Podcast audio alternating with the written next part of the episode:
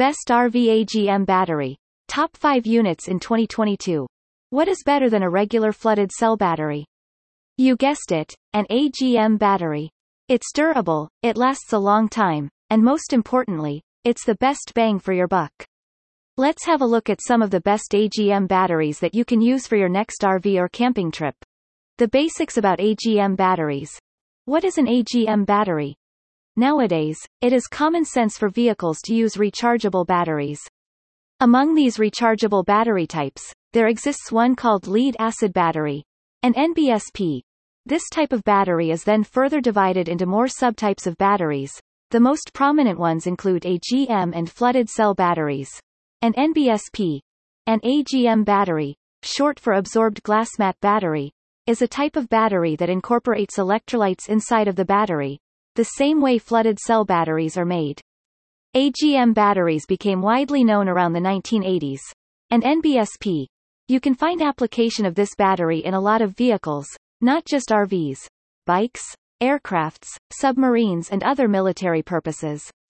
If you want one for your car, then there are AGMs that are specifically made for them as well. How does an AGM battery work? An AGM battery is a type of lead-acid battery, which means that it relies on a chemical reaction in order to charge and discharge electricity. Just like its name suggests, in the charged state, the electrodes include lead and lead oxide, with the electrolyte being sulfuric acid. While in the discharged state, both the electrodes become lead sulfate, while the electrolyte is now water, just another chemical reaction no one care about, an NBSP. This chemical reaction is at the core of the charge and discharge mechanism. But AGM batteries are also differently constructed compared to flooded cell batteries. AGM batteries contain a glass mat separator which is ultra-fine, saturated with battery acid, and then packed tightly between the plates, and they are welded firmly so as to become immune to vibrations and shocks. An NBSP. An NBSP. Photo. A Netlanda. Advantages and AMP. Disadvantages of AGM batteries. In the 1980s, the AGM batteries were introduced to military vehicles and proved to be reliable, lightweight, and powerful enough for military aircrafts at the time. It wasn't easily damaged either.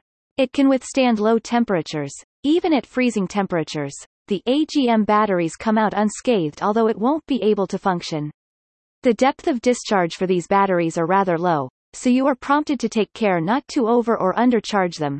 From 50 to 100% capacity is best for battery life and reliable performance. There are of course many deep cycle AGM batteries on the market, but some don't actually live up to that title. Among lead acid batteries, an AGM battery has a clear advantage compared to some other batteries, including the flooded cell batteries. Despite its obvious disadvantage in terms of price range, it is